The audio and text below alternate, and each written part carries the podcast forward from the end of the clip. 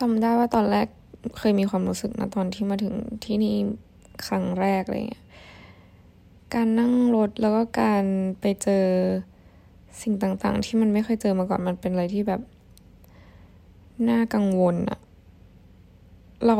เป็นคนแบบ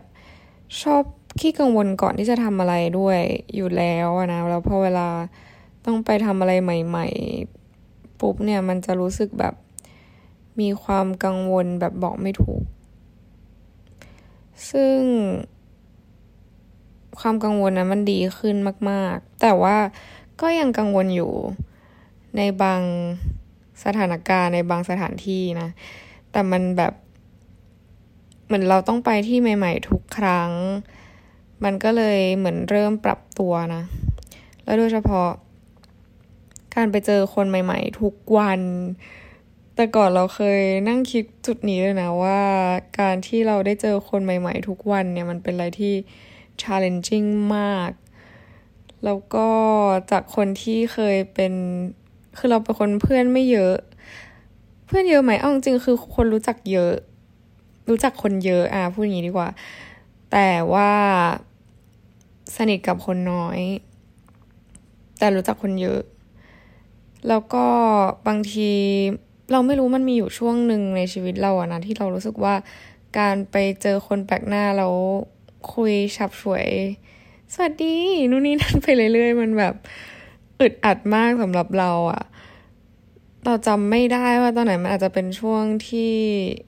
หรือมันเป็นมาตลอดเราก็ไม่แน่ใจนะจำไม่ได้ เนี่ยพอเราไม่ได้บันทึกหรือว่าพูดคุยกับสิ่งที่เกิดขึ้นนะ มันก็จะลืมว่าจริง ๆ แล้วช่วงไหนกันแน่ที่เรามีความประมาทในการเข้าสังคมนะ น่าจะเป็นพิเศษในช่วงที่เรา เออเขาเรียกว่าอะไรอะแบบเรียนจบเรียนไม่จบ จริง ๆ ต้องจบสี่ปี แต่ช่วงแบบปีห้าปีหกอะไรเงี้ยก็เป็นช่วงที่ ปีสี่ปีห้าปีหกเป็นช่วงที่เราค่อนข้างจะเอเกนสังคมนิดนึงนะ ไม่ติดจริงๆ ตั้งแต่ปีปีสามสี่ห้าหกสี่ปีเลยที่เราแบบเอเกนสังคมที่ข้างนอกนะ ไม่ค่อยเจอเพื่อน เพราะว่าเราอายเราอายที่จะต้องบอกทุกคนว่าเรายังเรียนไม่จบ เรายังเรียนอยู่ เรายังอยู่ที่นู่นที่นี่นะ แต่มันก็เลี่ยงไม่ได้นะ ตอนนั้นเราก็ต้องเจอเพื่อนๆเราบางคนอยู่ดี คือมันเป็นหนักถึงขนาดที่ว่าเราไม่อยากเจอเพื่อนสนิทตัวเองด้วยซ้ำเพราะเราไม่อยากพูด หรือว่าเราไม่อยากรู้สึกเชมว่าแบบมันเรียนจบแล้วเรายังเรียนไม่จบมันจะรับปริญญามันคุยกันเรื่องรับปริญญาถ่ายรูปแต่งหน้านู่นนี่นั่น แต่ในขณะที่เราแบบ เราไม่ต้องทำเรื่องอะไรพวกนั้น เพราะว่าเราไม่ได้รับปริญญาในปีนั้นอะไรเงี้ยซึ่งไม่รู้ว่าจะรับเมื่อไหร่ แล้วมันก็ตอกย้ำมันเป็นช่วงที่แบบหม่นหมองในชีวิตมากๆอะ่ะ คือไม่รู้จะแก้ไขยังไงเลยอะตอนนั้นคือค่อนข้างลอสแล้วก็รู้สึกแบบรู้สึกแย่มากๆนะ ไม่รู้จะพยายามจะหาที่ลงหาที่เบลมนะ ก็โทษพ่อนะ ว่าแบบเพื่อนพ่อพ่อบังคับให้เรามาอยู่ที่นี่อะไรเงี้ย แต่จริงพาร์ทหนึ่งมันก็โทษเขาเต็มเต็มเต็มไม่ได้เพราะจริง ๆ แล้วคือเราเข้ามาเรียนได้เนี่ยเขาก็ เขาก็ไม่ได้ทำอะไรอะ่ะ เราบังเอิญเข้ามาเรียนได้เอง คือมันเกิดจากความพยายามของเรานั่นแหละ ที่เราก็อยากจะเป็น perfect daughter ก็เลยพยายามจะเข้ามาเรียนให้ได้ แล้วก็เข้ามาเรียนจนได้นะ แล้วก็หลังหลังจากนั้นหน้าที่ที่เราต้องทำก็คือเราไปชอบต่อสิ่งที่ตัวเองทำอยู่ก็คือการเรียนให้จบนะเราก็นั่งถามตัวเองเหมือนกันนะทำไมเราเรียนไม่จบเอาจริง ๆ คือเราก็ไม่ใช่คนที่ ไม่สามารถเรียนให้จบได้อะคือเราสามารถเรียนให้จบได้เหมือนคนอื่นๆเขาแต่ด้วยหลาย ๆ สิ่งหลาย ๆ อย่าง ความคิด mindset ของเราบันดึงทำให้เรารู้สึกว่า เออฉันไม่ต้องพยายามขนาดนั้นก็ได้ เพราะฉันเป็นคนเก่ง ตอนนั้นเป็นคนคิดอะไรแบบนั้นนะเป็นคนมีอีโก้จัด เพราะว่า อ่าต้องก็ต้องยอมรับว่าเป็นคนที่ค่อนข้างทาเลนต์พอสมควรนะ ในเรื่องทั้งแบบ วิชาการและกิจกรรมมาตั้งแต่ตั้งแต่แบบสมัยเรียนแล้วนะ คือเกรดเฉลี่ยแบบดีตลอด เราก็ทำกิจกรรมตลอด คือเป็นคนที่สามารถ balance ทุกสิ่งในชีวิตได้ดีมาก ไม่ทุกสิ่ง คือตอนเรียนช่วงสมัยเรียนนะ เราเป็นคนที่ มีไม่กี่สิ่งในชีวิต ครอบครัวเรียนแล้วก็กิจกรรมแค่นั้น เราไม่มี พวกเรื่อง relationship เข้ามากวนใจเท่าไหร่ พวกเรื่องเพื่อนอะไรเงี้ยเราค่อนข้าง self center ตอนเด็กๆ เพราะว่า เราน่าจะเห็นตัวอย่างมาจากพ่อนะ ตอนเด็กๆคือนิสัยส่วนใหญ่ที่เรานำมา มันก็จะซึมซับมาจากสิ่งที่เราเห็นนั่นแหละ ซึ่งพ่อเราก็เป็นคนอย่างนั้น เหมือนด่าพ่อให้ทุกคนฟัง แต่คือไม่ใช่อย่างนั้น มันมันคือเราตอนนี้เรารู้เราก็ปรับแก้เก็ตไหมคือมันก็ดีกว่าถ้าเรา ไม่รู้อะไรเลยแล้วเราก็ยังเป็นอยู่อะไรเงี้ยซึ่งเราเห็นตัวอย่างมาจากเขานั่นแหละว่าเขาเป็นเนี่ยเป็นคนแบบนี้ plus แบบอ่านหนังสือ เกี่ยวกับความเป็นผู้นำแล้วก็แอดซูมว่าเราเป็นมีความเป็นผู้นำอะไรเงี้ย ซึ่งจริง ๆแล้ว เราไม่มีคุณสมบัตินั้นเลยอะไรประมาณเนี้ยคือมีแต่ว่าเขาเรียกว่าอะไรอะเราไม่สามารถเป็นผู้นำที่คิดได้ว่าตัวเองเป็นผู้นำอย่างเดียวอะ ซึ่งเราคิดแบบนั้นไงเก็ตไหมแล้วมันก็เลยนั่นแหละชีวิตเรามันก็มีแค่ไม่กี่สิ่ง เราก็สามารถทำมันควบคู่กันไปได้ดีนะซึ่งเพื่อนๆเราเนี่ยเขาก็จะมีชีวิตคือจริงๆแล้วคนส่วนใหญ่ในโรงเรียนเราเป็นโรงเรียนหญิงล้วนแล้วประจำใช่ไหมก็จะเรารู้สึกว่าหลาย ๆ คนคือจะขาด skill ในเรื่อง relationship ในแง่ความสัมพันธ์ชายหญิง กันส่วนใหญ่เลย เพราะว่าเป็นโรงเรียนประจำด้วยหนึ่งสองก็คือเป็นโรงเรียนหญิงล้วนที่ทุกคนอยู่ด้วยกันเอง แล้วก็แบบไม่ได้ involve เรื่องพวกนี้เข้ามาในชีวิตนะ เพราะฉันไม่ต้องพูดถึงเรื่องแบบ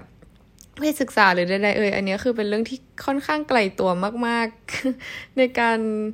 กับกับสาวๆในโรงเรียนเรา แล้วก็เรื่องความสัมพันธ์ relationship นะ ค่อนข้างไกลตัวมากๆจริง ๆ มัน แต่ว่าข้อดีก็คือเราได้โฟกัสในเรื่องเรียนอย่างเต็มที่จริง ๆ นะ เพราะว่ามันคือมันทำ balance มันไปด้วยกันได้แหละ แต่จริง ๆ แล้วสำหรับเรานะ ตัวเราเองคือถ้าให้เราทำทุกอย่างในเวลาเดียวกันเนี่ย มันยากมาก เพราะเราเป็นคนไม่มี balance เราเป็นคนสุดโต่งมาก แบบขึ้นให้สุดก็คือลงให้มิดอะไรอย่างเงี้ยประมาณนั้นเลย ซึ่งก็นับว่าเป็นโชคดีมั้ง โชคดีแล้วก็มีข้อเสียนิดหน่อยที่แบบเราไม่ได้เรียนรู้เรื่องพวกนี้แต่คือ มันก็ไม่ได้ต้องเรียนรู้เร็วขนาดนั้นนะแต่มันก็ขาดชีวิตเออเขาเรียกว่าอะไรความรัก puppy love ในช่วงมหาช่วงไม่ช่วงมัธยมไปว่าแบบ เอ๊ะมันเป็นยังไงนะอะไรอย่างเงี้ยเออ หรือว่ามันประมาณไหน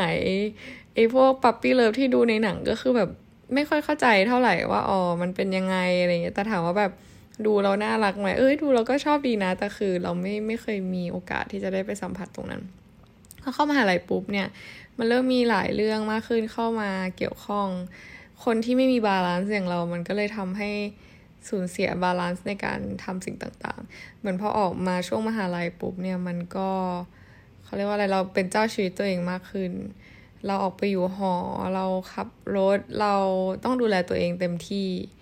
มากกว่าเดิม มากกว่าตอนที่เราอยู่โรงเรียน โรงเรียนคืออยู่ในประจำด้วย มีคนหาอาหารให้กิน มีหาอาหารเหมือนสัตว์เลี้ยง มีคนหาข้าวอะไรให้กิน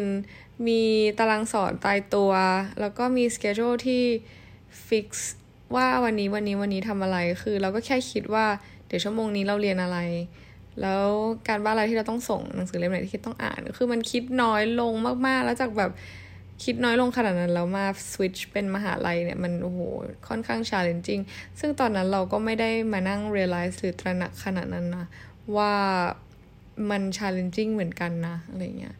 เราก็รับมือกับมันด้วยความหลงระเริงว่า เฮ้ย finally ฉันมี freedom แล้วฉันอยากจะทำอะไรก็ได้ plus ก็ได้เจอกับเพื่อนๆที่เข้าขากันได้ดีนะ เราก็ค่อนข้างตะเลิดเปิดเปิงเหมือนกัน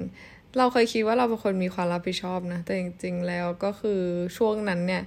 มันแสดงให้เห็นเลยว่าเราเฮ้ยเตยมึงไม่มีความรับผิดชอบซะเลยอะไรเงี้ยความรับผิดชอบต่อคนอื่นนะมีแต่ความรับผิดชอบต่อตัวเองเนี่ยมันขาดไปมาก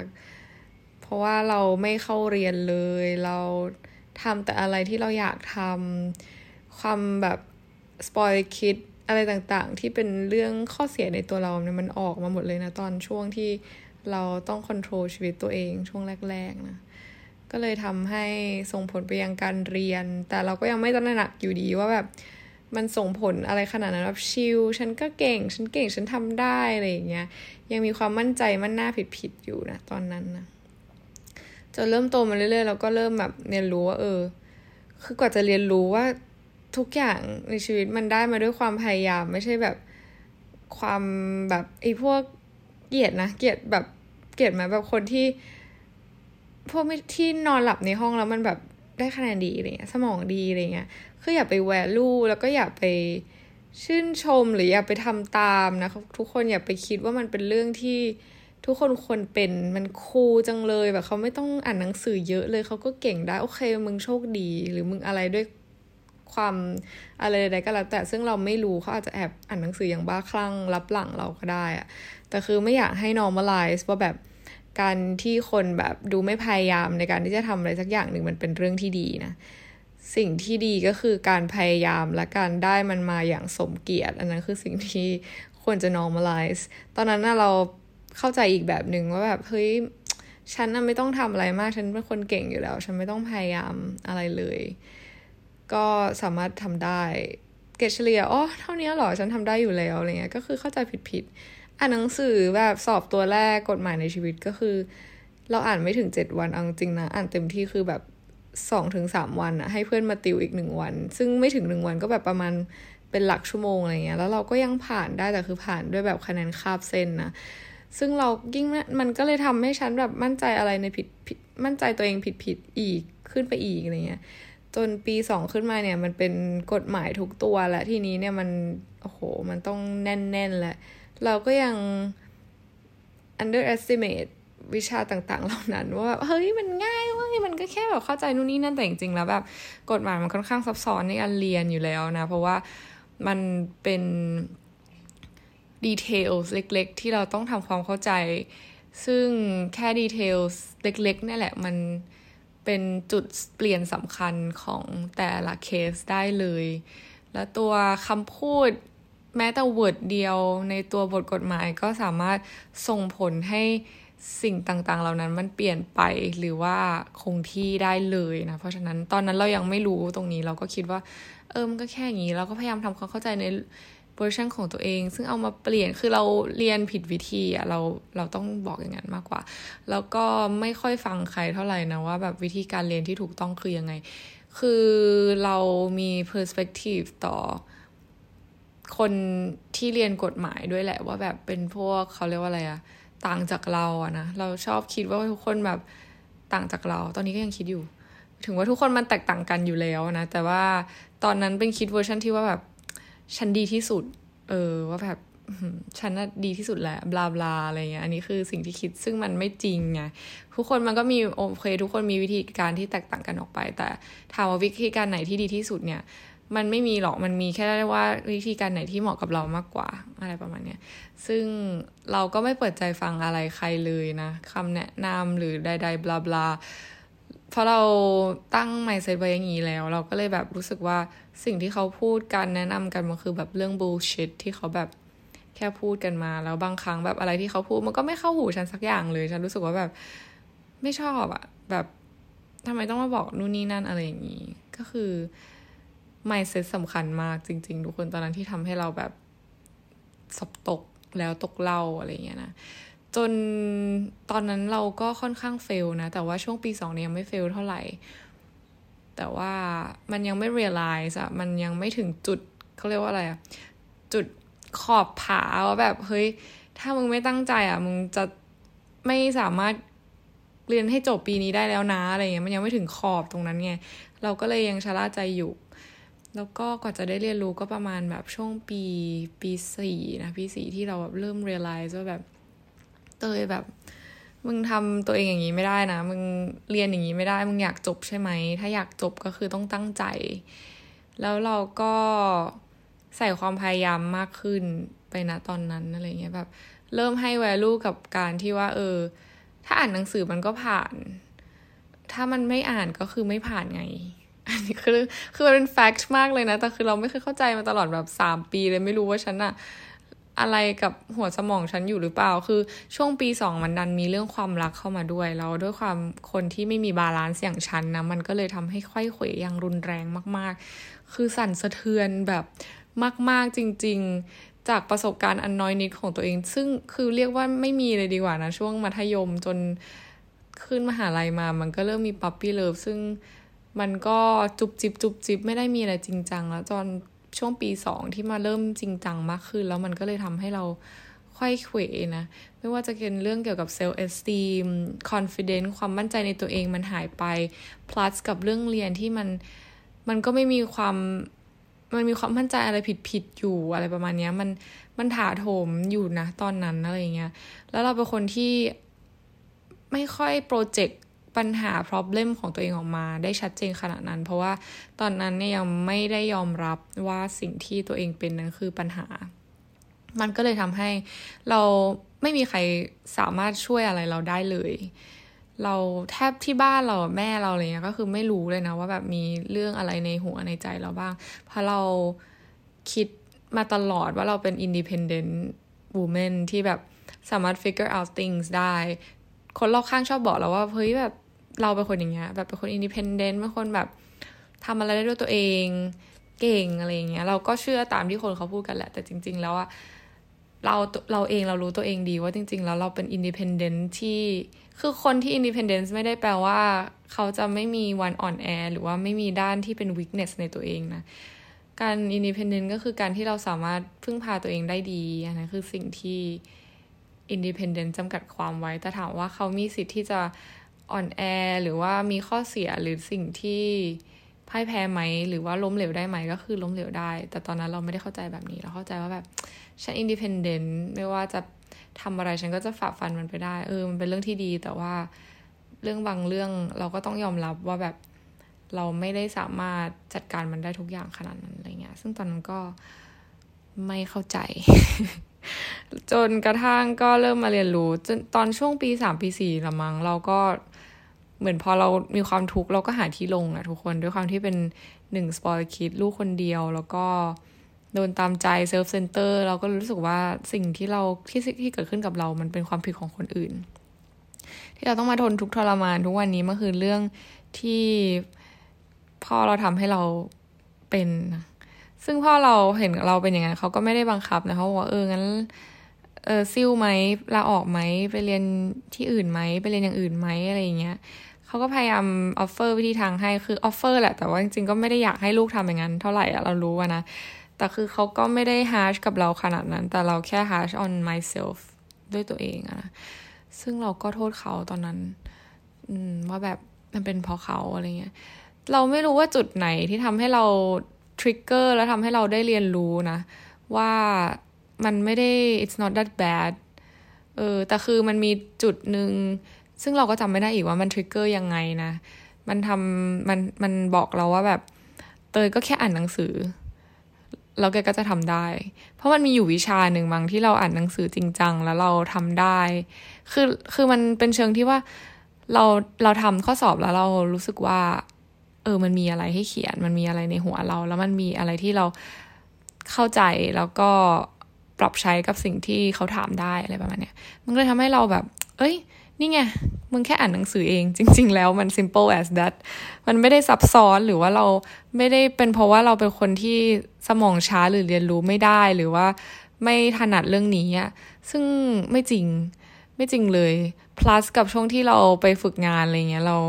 เรารู้สึกว่าเราค่อนข้างเป็นคนที่เข้าใจเนื้องานได้ดีเลยนะ หมายถึงว่าเวลามี assignment อะไรมาเนี่ย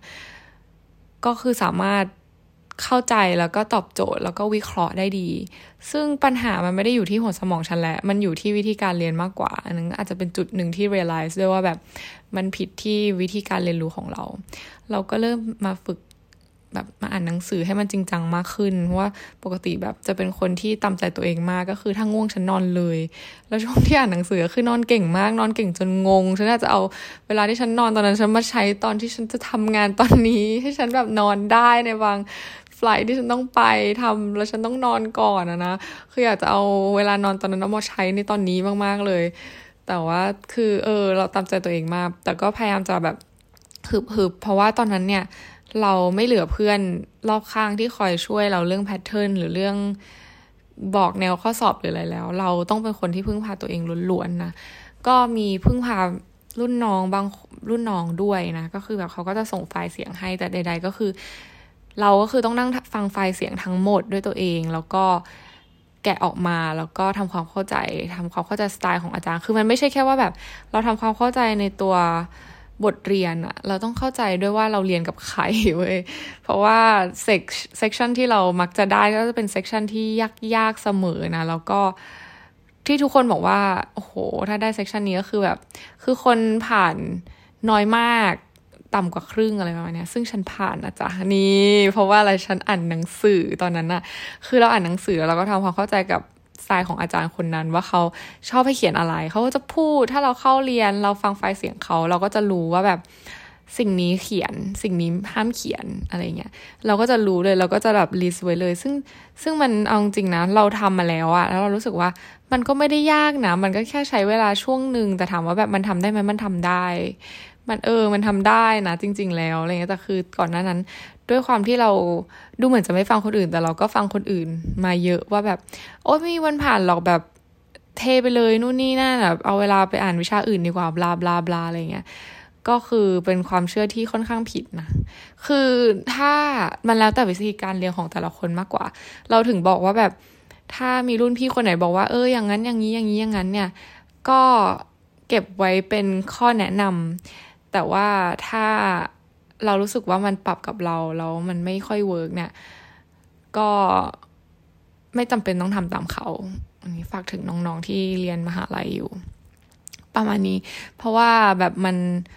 มันไม่ได้ว่าจะเป็นผลลัพธ์เดียวกับที่ทุกคนเจออะอืมอยากให้อยากให้ลองดูนะ แต่ว่าถ้าเรารู้แฟกต์อะไรเพิ่มเติมที่เรารู้สึกว่าเฮ้ยแม่งไม่ได้ว่ะ ต้องทำแบบที่พี่เขาทำก็คือทำไป อันนี้คือต้อง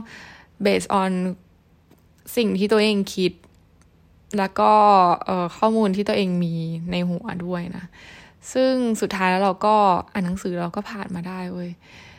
ตอนนั้นก็คือเจอละลอกสองของการมีปัญหาในเรื่องความรักอีกแล้วนะ ซึ่งฉันน่ะ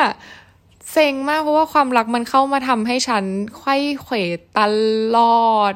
ทุกครั้งฉันไม่เคยบาลานซ์มันได้เลยนะ ช่วงปีห้ามั้งเออ ปีปีห้าที่เราเรียนเนี่ยเรากำลังคือช่วงปีห้าปีหกเนี่ยมันสบายๆแล้ว เพราะว่าตอนช่วงปีสี่ที่เราไม่จบเนี่ยเราขาดอีกประมาณสามวิชามั้งสามตัว เออ ซึ่งสามหรือสองด้วยซ้ำเออ คือน้อยมากอะซึ่ง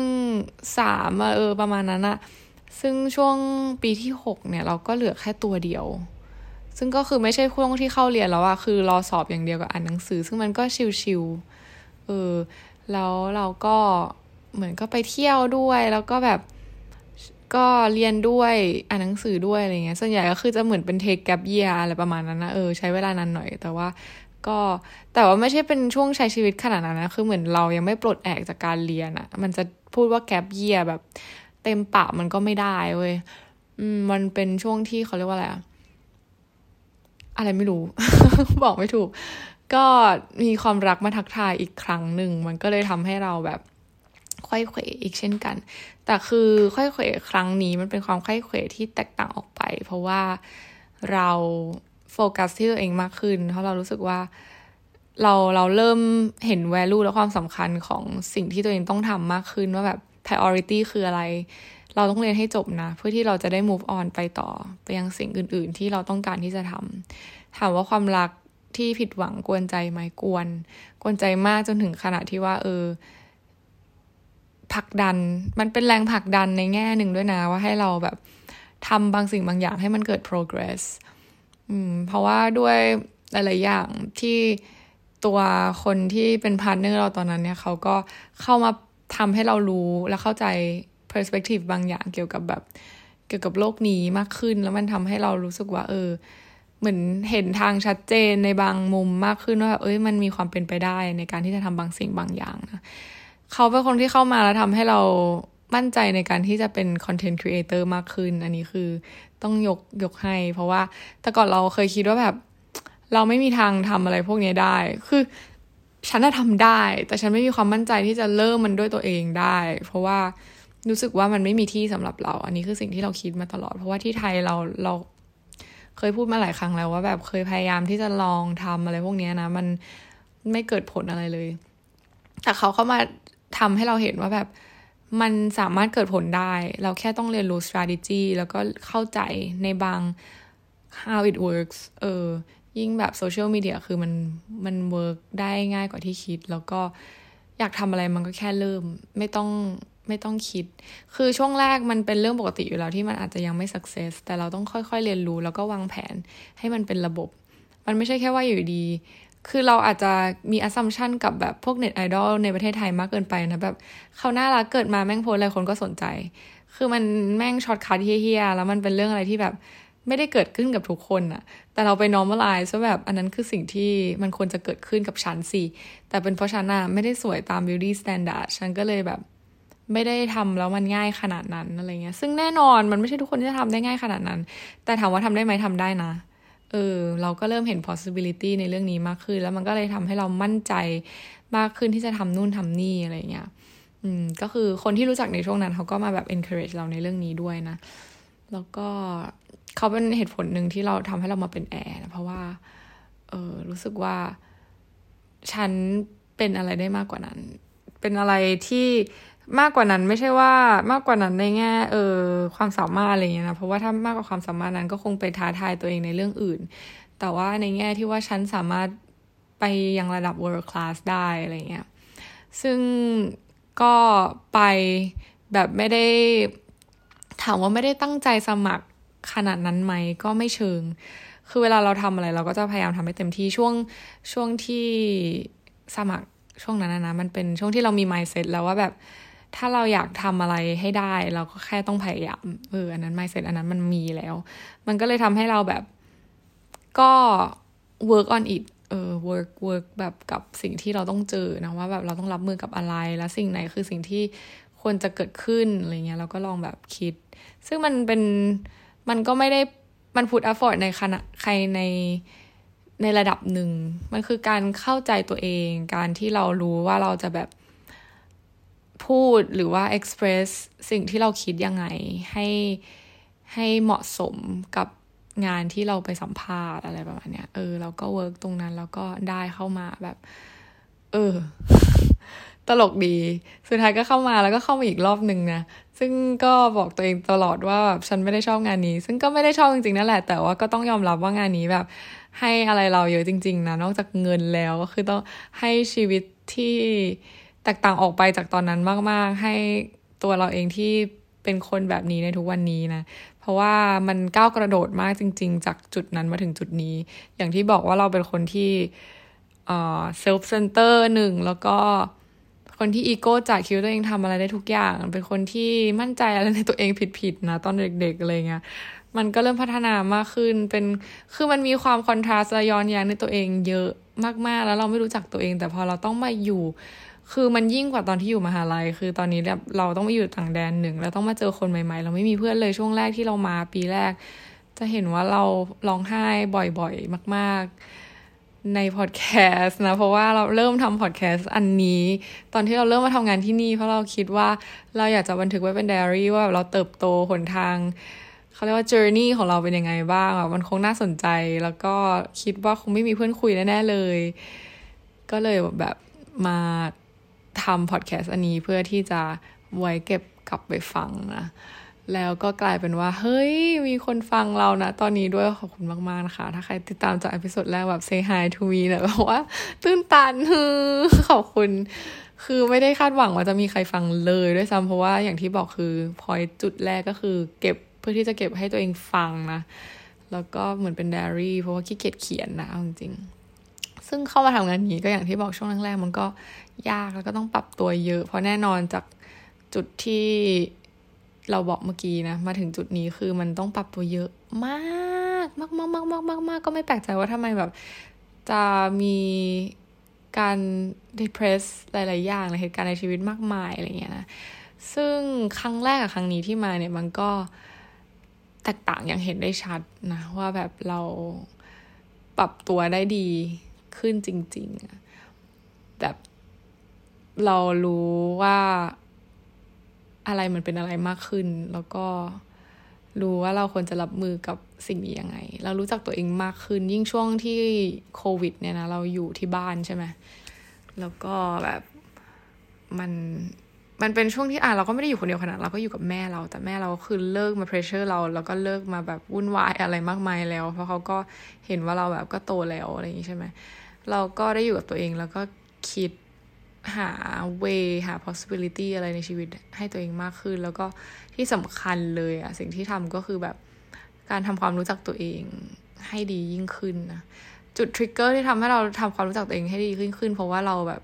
มีปัญหาคาราคาซังกับเพื่อนสนิทเรามานานมาก คือมันไม่ใช่ปัญหาที่เราทะเลาะกันยาวอะไรขนาดนั้นนะ แต่มันเป็นสิ่งที่แบบเรารู้สึกในใจกับเพื่อนเราว่าแบบทำไมมันต้องเป็นอย่างนี้ นู่นนี่นั่น แล้วทำไมฉันต้อง react แบบนั้นอะไรเงี้ย แล้วเรารู้สึกไม่สบายใจที่เราต้องเป็นอย่างนั้นกับเพื่อนเรา เราก็เลยรู้สึกว่า เราเราอาจจะมีปัญหา in some way เราต้องแก้ที่ตัวเองก่อน ก็เลยแบบเลือกที่จะเฟดออกมาจากเพื่อนพักหนึ่งนะ พักใหญ่ๆมากๆที่เราไม่ได้เจอไม่ได้คุยกับใครเลย ไม่ได้เล่น Instagram ด้วยซ้ำอะไรเงี้ย ช่วงนั้นก็เป็นช่วงที่แบบ มันเป็นช่วงสั้น ๆที่ที่มีความหมายกับกับเรามากนะ เพราะว่ามันทำให้เราเข้าใจ อะไรหลายอย่างใหม่ไปเลยอะแล้วมันทำให้ความรู้สึกที่มันเคยเกิด เวลาที่เราเจอเพื่อนสนิทเรา มันก็เลยมันหายไปเลย มันหายไปเลย แล้วมันทำให้เราแบบมีความสุขกับชีวิตมากขึ้น มีความสุขในการมีความสัมพันธ์กับเพื่อนๆมากขึ้น แล้วมันทำให้เราแบบชิลขึ้นอะคือ พูดว่าชิลมันก็ดูไม่แฟร์นะเพราะว่าแบบชิลคืออะไรชิลของแต่ละคนก็ไม่เหมือนกันแต่คือ เรายอมรับว่าเราเป็นคนคิดเยอะคิดมากมากจริง ๆ ในแบบหลาย ๆ เรื่องนะแล้วพอเราคิดเรื่องนี้ได้ปุ๊บมันก็เลยทำให้เราแบบ เหมือนมันเนี่ยตั้งแต่เราเล่ามาทั้งหมดนะ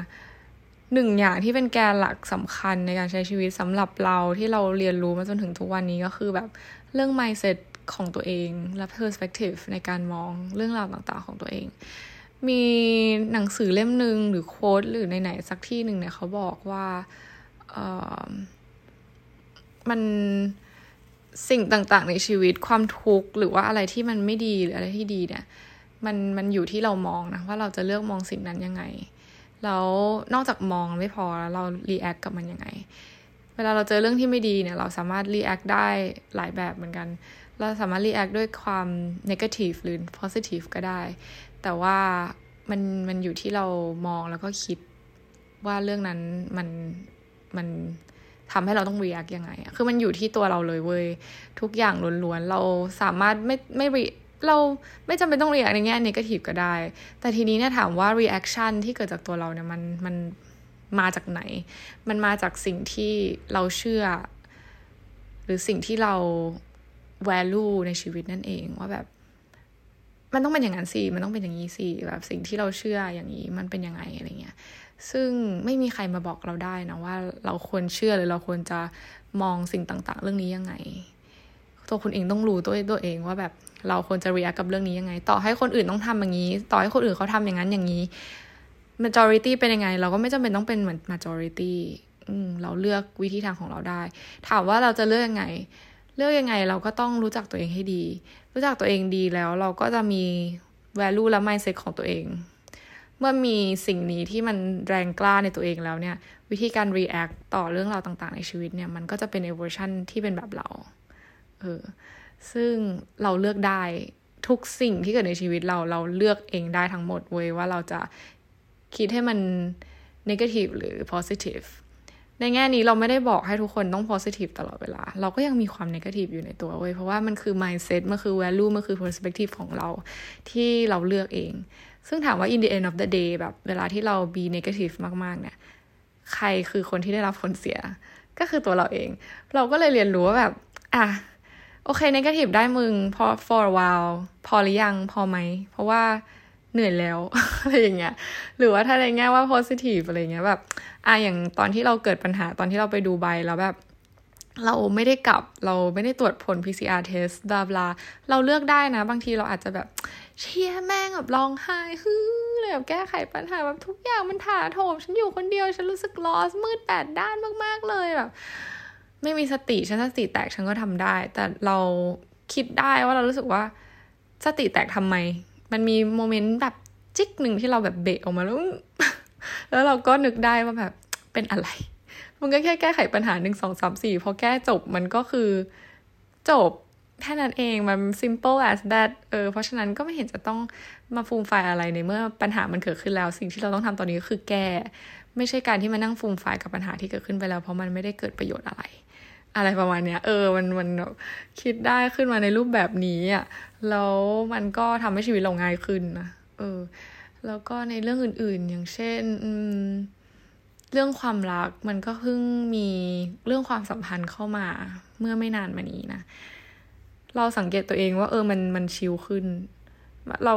มันอาจจะเป็นเพราะว่ามันรูปแบบของความสัมพันธ์มันไม่ได้มาในเชิง ความแบบความสัมพันธ์ใน ความรักอะไรตั้งแต่แรกนะมันเป็นแบบเพื่อนมาแล้วมันก็เลยทำให้เรารู้สึกว่า แต่คือสิ่งหนึ่งอะบางทีมันอาจจะเริ่มแบบเพื่อนหรืออาจจะเริ่มแบบไหนมาก็แล้วแต่แต่ตัวเราในอดีตมันก็คือแบบเราจะเริ่มมีความ attach เราจะรู้สึกว่าเขาไปไหนเวลาเขาไม่ตอบนู่นนี่นั่นแต่ตอนนี้ก็คือเราไม่ได้มีความรู้สึกอะไรมากมายขนาดนั้น เรารู้สึกว่าแบบต่างคนต่างใช้ชีวิต แล้วก็ whatever we read แบบ whenever ที่เราแบบ จะคุยกันเราก็คุยกัน แล้วเราก็ใช้ชีวิตของเรา อันนั้นคือสิ่งที่เราทำนะตอนนี้รู้สึกแบบมาชัวร์ในเรื่องนี้มากรู้สึกภูมิใจในตัวเองที่แบบ เตยมึงถึงจุดนี้สักทีนะที่มึงแบบไม่ต้องมาแบบมีปัญหาในเรื่องความรักก็เก็ตปะวะเออในเรื่องความสัมพันธ์เพราะว่าที่ผ่านมาฉันไม่เคยไม่มีปัญหาเลยแล้วแบบมันเป็นเหมือนน่าจะเป็นเรื่องในไม่กี่เรื่องในชีวิตที่เรารู้สึกว่าเราแก้ไม่ตกนะแล้วคือเรื่องเนี้ยมันคือเรื่องที่เออเราเห็น progress ว่าแบบ เฮ้ยดีขึ้น แต่ก็ไม่รู้ว่าในอนาคตมันจะเป็นยังไงต่อเราก็ต้องค่อยๆเรียนรู้ไป แต่ทุกๆ lesson ในชีวิต ทุกๆ ความล้มเหลวหรือทุกๆ ความแย่ในชีวิตที่ผ่านมาเนี่ยมันมันให้อะไรกับเราเสมอนะบางทีเราอาจจะไม่ได้มานั่งคิดทบทวนเยอะแยะอะไรขนาดนั้น แต่มันทำให้เราเรียนรู้เสมอ คือเราเคยเป็นคนที่กลัวความล้มเหลวมากๆ กลัวมากๆ เราอายเราแบบไม่กล้าคุยกับใครเลยไม่กล้าเข้าสังคมแอนตี้โซเชียลไปอยู่พักหนึ่งใช่ไหม ซึ่งตอนนี้เนี่ยกลายเป็นว่าเรามองความล้มเหลวแบบนี้เว้ย คือความล้มเหลวมันเป็นเรื่องที่ไม่ใช่เรื่องแย่ และข้อดีของมันก็คือ มันทำให้เราจำสิ่งที่เราล้มเหลวได้ มันทำให้เราจำข้อผิดพลาดอันนั้นได้และ หลังจากข้อผิดพลาดครั้งนั้น มันจะไม่มีความผิดพลาดเรื่องนั้นอีกเลย เพราะว่าเราจำได้จากการล้มเหลวนี่คือข้อดี เพราะว่าเราจำได้เก็ตปะถามว่าแบบเราจะอาจจะโดนด่านะเวลาเราทำอะไรผิดหรือว่าอาจจะแบบโดน อะไรสักอย่างหนึ่งอะไรเงี้ย ซึ่งอะโดนแล้วไง ก็โดน อืม ก็ใช่สิฉันทำผิดพลาดฉันก็ต้องโดนใช่ไหม แต่ถามว่าเราต้องเอามาเป็นเรื่องที่ติดตัวตาบาปไปตลอดชีวิตไหมอะถ้ามันเป็นเรื่องที่แย่มากๆจริงเราอาจจะต้องทบทวนกับมันเยอะหน่อย แต่ถามว่ามันจำเป็นไหมที่เราจะต้องปั๊มไว้บนหน้าผากเราว่าแบบฉันเคยทำผิดพลาดครั้งหนึ่งแล้ว มันเป็นเรื่องที่น่าอายและเชมมาก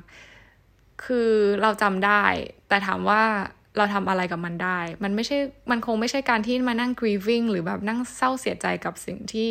ผิดพลาดไปในอดีต ทุกวันคืนจนวันตาย แต่สิ่งที่เราทำได้ก็คือการที่เราเรียนรู้จากมันแล้วไม่ทำผิดพลาดซ้ำสองอีก อันนั้นคือสิ่งที่ คือมันเลยทำให้เรารู้สึกว่า เออเราไปทำงานอย่างเงี้ย เราก็ทำผิดพลาดเล็กๆน้อยๆเป็นเรื่องปกติเว้ย โดนหัวหน้าดุบ้างก็มี ซึ่งถามว่าแต่ก่อนเราคงกลัวมากๆ แล้วเราก็คงจะเครียดมากๆ แต่ตอนนี้เราแบบโอเค sorry แล้วเราก็ไม่ทำผิดอีก อันนี้คือสิ่งที่เกิดขึ้นกับเรา ซึ่งเรามั่นใจว่าเราผิดครั้งหนึ่งแล้วเราจะไม่ผิดครั้งครั้งที่สอง ก็แค่เขาโดนก็ได้โดนเขาดุอะไรเงี้ย ที่หลังก็ระวัง แล้วเราทำอย่างนั้นจริง ๆ เว้ย คือ ถ้าเราผิดหนึ่งครั้งเราจะไม่ผิดอีกเลย ซึ่งนี่คือข้อดีนะอืมลองหาข้อดีของแต่ละสิ่งอย่างในชีวิต ที่เรารู้สึกทุกข์ใจกับมันดู บางทีมันอาจจะทำให้เราแบบมองเห็นอีกมุมหนึ่งของมันได้นะ แต่เราก็ไม่ได้บอกให้ positive เลยขนาดนั้นบางคนมีเทอร์มาอะไรบางอย่างในอดีตที่ที่แบบมันยากที่จะ get through นะ take your time whatever have แบบ whatever happen in your life มันคือเรื่องที่เราจะต้องทำความเข้าใจและเรียนรู้กับมันนะอืม คือเราเห็นชีวิตพ่อเราจนถึงตอนนี้นะ เขาแบบดูใช้ชีวิตบั้นปลายได้อย่าง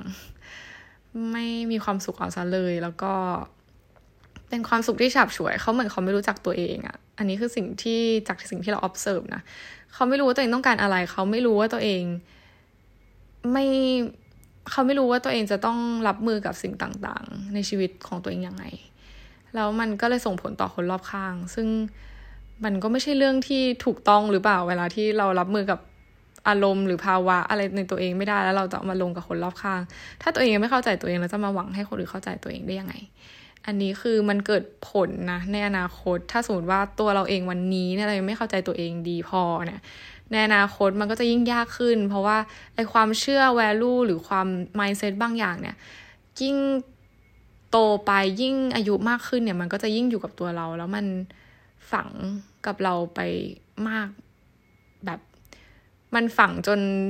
เราไม่รู้ว่ามันจะมีโอกาสขุดออกมาได้อีกไหมอะถ้าสมมติว่าไม่ได้เป็นคนโอเพนไมล์จริงๆอะนะเกิดขึ้นเยอะแหละเราเชื่อนะ หลาย ๆ ครอบครัวแบบพวกในช่วงเจเนอเรชันยุค Gen X Gen X ปะวะbaby boomer ใช่ baby boomer นะ ถ้าใครคุณพ่ออายุประมาณแบบ หกสิบ up เนี่ย ก็จะเป็น baby boomer ที่เขามี value และความเชื่อของเขาที่แรงกล้ามากๆนะ ซึ่งไม่สามารถจะเปลี่ยนแปลงอะไรได้ มันทำให้เราเรากับพ่อเราคือคุยกันคนละภาษา เราพูดไปอย่างนี้ เรา sarcastic เราประชดประชัน แต่เขากลับคิดว่ามันคือเรื่องที่เราทำอย่างจริงใจ ทุกคนมันคืออะไรประมาณเนี้ยซึ่งอย่าปล่อยตัวเองเป็นในถึงจุด คือเราไม่ได้ว่า baby boomer นะว่าเขาไม่ดีเขาเขามีข้อดีของเขา แต่ว่าในแง่การอยู่ร่วมกับคนยุคเราเนี่ยมันค่อนข้างยาก ยากมากจริง ๆนะ แล้วถ้าตัวเราเองมี value หรือมี mindset อะไรที่มันอาจจะยากต่อการใช้ชีวิตกับคนอื่น หรือว่ายากต่อการรับมือกับอารมณ์ความรู้สึกของตัวเองเนี่ยทีนี้เนี่ยถ้ารู้ตัวตั้งแต่ตอนนี้ว่าเรามีจุดนั้นเนี่ยเราก็ลองค่อยๆทำความเข้าใจตัวเองดู แล้วก็ลองปรับแก้ดูนะ at least คือแบบ acknowledge ว่าเรามีปัญหาอะไรเรามี เนี่ยเรามีสิ่งนี้อยู่ในตัวแล้วเราชอบหรือไม่ชอบมันยังไง หรือว่า เออ อะไรที่เกิดขึ้นกับเราแล้วมันรู้สึกว่าผิดแปลกไปหรือว่าผิดแปลกไปในที่นี้ไม่ใช่แบบว่าผิดแปลกจากคนอื่นนะแต่หมายถึงว่าเรารู้สึกกับตัวเองว่ามันไม่ใช่สิ่งที่มันควรจะเป็นอะเราก็ลองค่อยๆ clarify แล้วก็แก้ดูนะคือไม่รู้ว่ามันมาเป็น conversation อันนี้ได้ไง คือเราก็ out of nowhere มาก ๆ แต่หวังว่าทุกคนจะได้อะไรจากอันนี้นะคะ ไว้คุยกันนะ บ๊ายบาย